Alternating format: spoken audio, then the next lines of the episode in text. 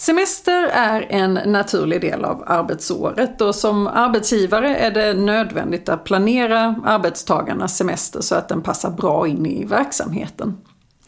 Men semesterrätten den omgärdas dock av en hel del tvingande regler som gör att den kan ibland uppfattas som svårtillgänglig och snårig. Och därför ska vi idag fokusera på semesterreglering.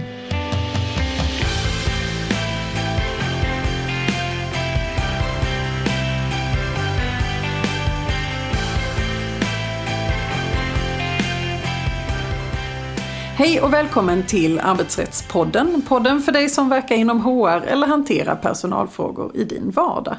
I den här podden vill vi bjuda på nya infallsvinklar och dela med oss av vår kunskap för dig som arbetar inom HR-området. Jag heter Emelie Svensäter Jerntorp och arbetar som advokat inom arbetsrätt här på Vinge. Och med mig idag har jag min kollega Sara Strandberg som är specialist inom arbetsrätt och som arbetar på vårt Stockholmskontor. Hej Sara! Hej! Ja, det finns ju en hel del regler kring semester. Och eh, semesterregleringen träffar också ett stort spann av arbetstagare och är dessutom tvingande i stor del. Och det innebär ju att det är särskilt viktigt att känna till eh, hur den här regleringen ser ut och vad som följer av den. Samtidigt eh, uppfattar många lagstiftningen som väldigt svårgreppbar och därför tänkte jag att vi skulle försöka rodda i detta lite extra idag. Och, eh, vad säger du Sara? Vad, vad tänker du när jag säger semesterlagstiftningen? Ja, men jag håller med dig. Jag tror att många tycker att den är väldigt eh, snårig. Den är, det, det är en detaljerad eh, lagstiftning som, som inte är så lätt att, att ta till sig om man jämför med viss annan lagstiftning. Absolut, men jag älskar semester och älskar att ha semester så att det, det, jag tycker att det är jätteroliga frågor. Men eh, varför tycker du det är roliga frågor? Vad, vad är så speciellt med dem? Förutom att du tänker på eh, skidåkning eller solsken? Ja, jag tänker på min egen semester. Nej men det, den är som sagt detaljerad. Det är ganska juridiskt knepiga frågor, eh, ofta kan det vara. Och det brukar vara, vara jättekul, tycker jag. Vi får ganska mycket frågor rörande semester ganska ofta. Vad är den vanligaste frågan som du får rörande semesterreglering från, från en klient? Jag skulle säga att det beror lite på om klienten är, en, är sven, ett svenskt bolag eller, eller ett utländskt bolag, men, eller en, en utländsk HR-person. Från utländska HR-personer så är det ju vanligt att prata om att man förlorar semesterrättigheter och så vidare. Det är en vanlig missuppfattning bland bland utländska HR att, att eh, har de anställda inte Eh, tagit ut sin semester så synd för dem, lite så. Ehm, och där gäller det verkligen att komma ihåg att det är arbetsgivarens ansvar att administrera semestern korrekt och så vidare. Eh, när det gäller svenska arbetsgivare som oftast är mer bevandrade liksom bland, bland, bland reglerna så, så skulle jag nog säga ofta att det blir, blir fel i semesterberäkningen. Ehm, själva beloppet så att säga. Och vad har vi för lagstiftning att förhålla oss till här? Ja, främst är det ju eh, semesterlagen då, eh, som är till stor del, som du har sagt också, tvingande. Ehm, Och vad innebär det när vi då säger att den är tvingande? Det innebär ju att man inte får eh, avtala om någonting som strider mot lagen helt enkelt, utan då, då kommer det avtalet som man kanske har gjort med sin anställd eh, inte att vara giltigt. Och gäller det både positiva och negativa förändringar? Ja, det kan det göra. Eh, däremot just när det gäller till exempel antal semesterdagar, då går det eh, bra att eh, erbjuda eller komma överens om att, att ge mer än, än lagens minimi om 25 dagar. Då. Om man har kollektivavtal så måste man också ha koll på den lagstiftningen, för den, eller de villkoren så att säga. Eh, kollektivavtal innehåller ofta särskilda regler om semester. Och vad kan det vara för regler då? Ja, där kan det exempelvis vara just att, att eh, man ger extra semesterdagar och samtidigt avtalar bort övertidsersättning till exempel. Det är ganska vanligt. Men, men när det gäller kollektivavtal så brukar det normalt sett vara så att eh, personen som man gör det här med, eller den anställde, ska ha en viss form av eh, kanske chefsposition och så för att man ska kunna eh, just avtala bort eh, övertidsersättningen. Så det är mer knutet till det än att man inte får ge fler semesterdagar. Man kan kanske ge 27 eller 30 dagar, men inte på bekostnad av att den anställde då förlorar någonting annat. I det här fallet då övertidsersättning. Så det gäller att man har koll på vad som, eh, vilka regler som gäller på den faktiska arbetsplatsen. Exakt. Som Exakt. Du nämnde redan att eh, av semesterlagen så följer att man har åtminstone 25 dagars semesterrätt. Mm. Hur ska man ta ut det? Får man, får man välja själv hur de ska tas ut? Vems ansvar är det? Nej, det är arbetsgivarens ansvar att eh, se till i princip att de anställda tar ut sin semester. Man kan ju tänka sig att alla anställda vill ha semester, men så är det inte alltid, utan många anställda kanske vill ha det eh, Eh, ledigheten i pengar istället. Och det är i princip inte tillåtet, utan då kan arbetsgivaren anses begå ett brott mot semesterlagen helt enkelt. Utan det är arbetsgivarens ansvar att administrera det korrekt eh, och det är också arbetsgivarens ansvar att exempelvis påkalla förhandling då, som man ska göra om man har kollektivavtal, innan man ensidigt beslutar om hur semestern ska läggas ut. Och det tänker jag att vi, det, det kommer vi komma tillbaka till lite sen, tänker jag. Eh, men hur, hur många dagar om året ska man, ska man ta ut då? När, när anses man ha tagit ut sin semester? Måste jag ta ut 25 dagar om året? Nej, det behöver man inte, utan man har rätt att spara fem till nästa år eller föra över dem. Så att det man ska ta ut är minst 20 dagars semester och det är det som brukar kallas, eh, eller refereras till som huvudsemestern då. Och den, då är egentligen ansvaret syvende och sist hos arbetsgivaren, mm. att de är utlagda. Exakt. Och vad händer med de, ut, de här eh, överskjutande dagarna? Mm. De flyttas över till eh, nästa år och sen så är det så att när nästa år börjar rulla så är det det året, det semesteråret så att säga, semesterdagar som man börjar beta av. Så att man börjar inte beta av de här fem som man har fört över. Så, utan de får man spara sen i fem år.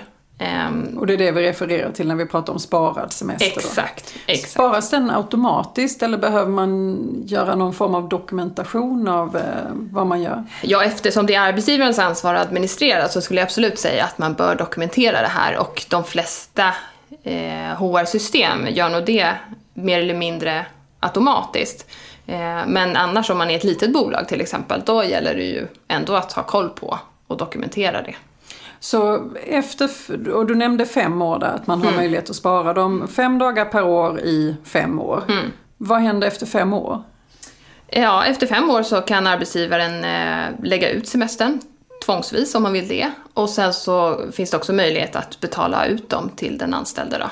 Finns det någon möjlighet att spara det ytterligare? Det finns en möjlighet att spara den ytterligare ett sista år så att säga. Eh, om, om, det, ja, om det finns skäl för det. Men då ska man som huvudregel ta ut det i ledighet och inte i pengar. Och kan man då ensidigt som arbetsgivare bestämma att nu sparar du ett år eller är det någonting man ska komma överens om?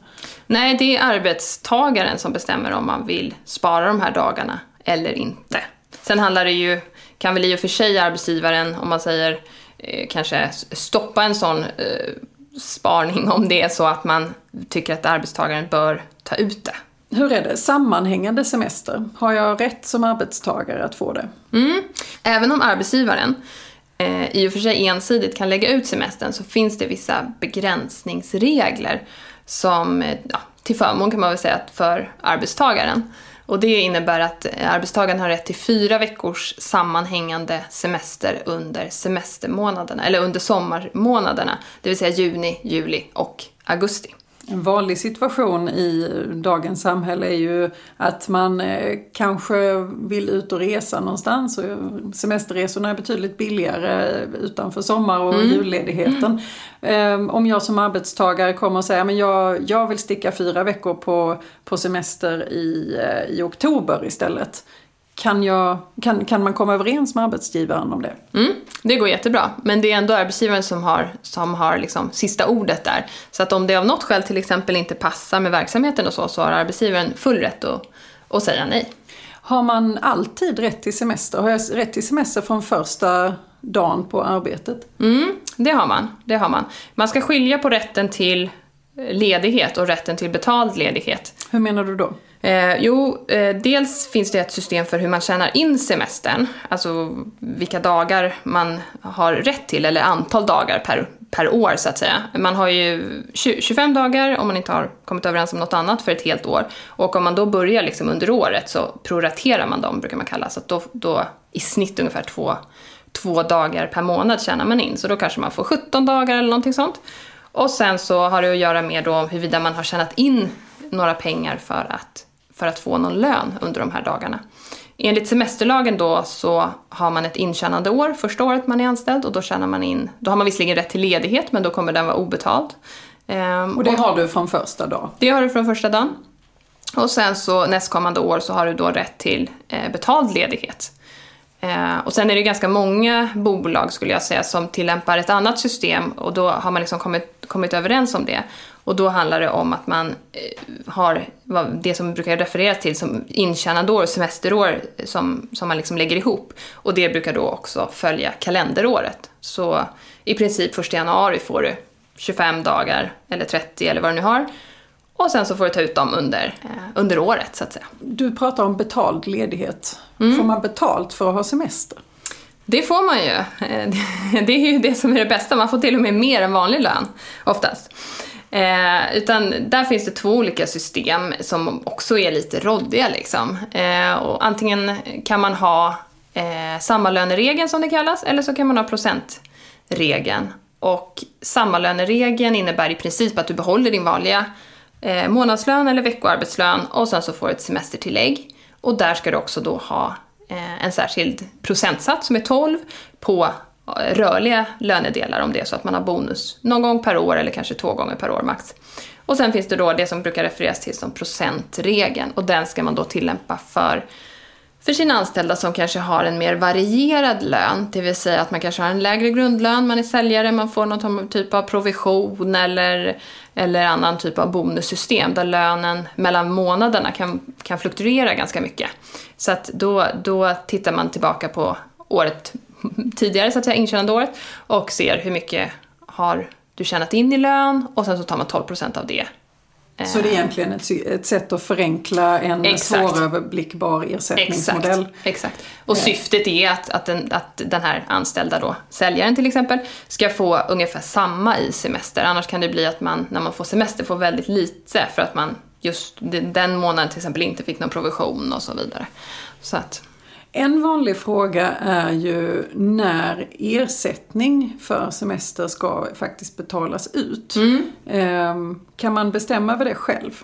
Nej, det kan man inte. Ehm, och man får inte heller välja vilket system man ska ta av de här två eh, beräkningsgrunderna. Men men eh, huvudregeln är att det ska betalas ut i samband med semestern, så att säga. Då ska till exempel semestertillägget betalas ut. Däremot när det gäller rörliga delar så betalas det ut senast en månad efter semesteråret är slut. För, för, en fråga som vi får eh, ganska ofta är ju helt enkelt, ja men kan jag inte bara lägga på 12% på eh, och betala ut det när som helst? Mm. Utan då är mm. det de facto i koppling till när semestern används. Exakt, exakt. Det är det som är att man kan göra liksom, man kan liksom bryta mot lagen på, på så många olika sätt. dels genom att kanske använda fel system, dels genom att betala ut semesterlönen vid fel tillfälle. Det är snårigt där. Men du, du nämnde redan det tidigare, eh, det här med rörlig ersättning. Mm. Vad gäller där? Precis. Eh, på all lön Eh, lönetillägg, rörlig ersättning, bonus, eh, provisionsprogram, olika typer av incitamentsprogram, vinstdelning. Eh, där ska man betala rör, eh, semesterlön även på de delarna. Eh, och betalas de ut då eh, en gång per år, eller kanske max två gånger per år, då, kan man, eh, då ska man betala 12% på det beloppet så att säga. Och betala ut det eh, en månad efter semesteråret är slut.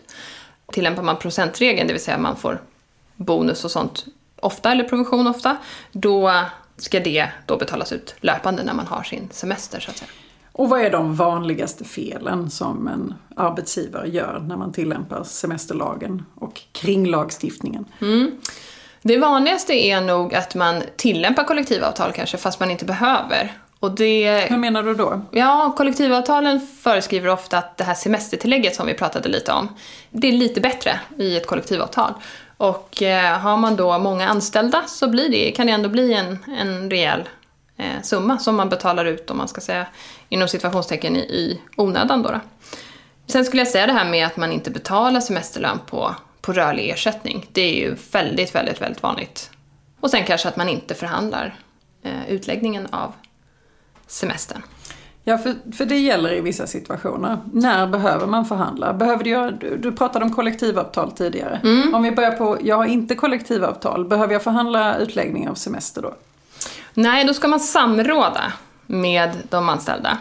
Eh, och är det då så att man till exempel lägger ut, eh, ja, att man har en, en, någon slags praxis om att man stänger i juli till exempel, då rör ju det alla anställda.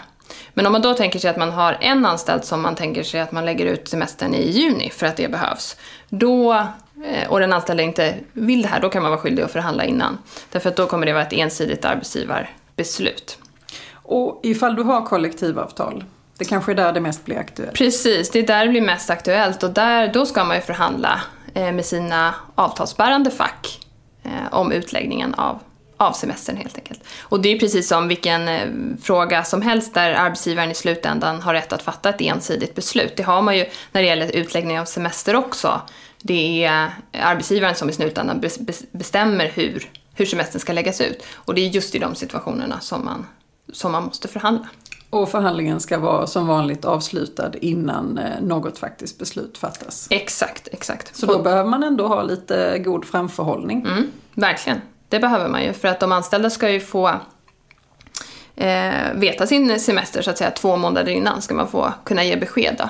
Så att eh, då beroende på hur, hur snabbt man tror att man kan traska igenom en förhandling så bör man ju börja eh, lite i början på året när man knappt nästan kanske har kommit tillbaka från från julledigheten. Men, men i vart fall kanske i februari någon gång börja fundera på frågan i alla fall.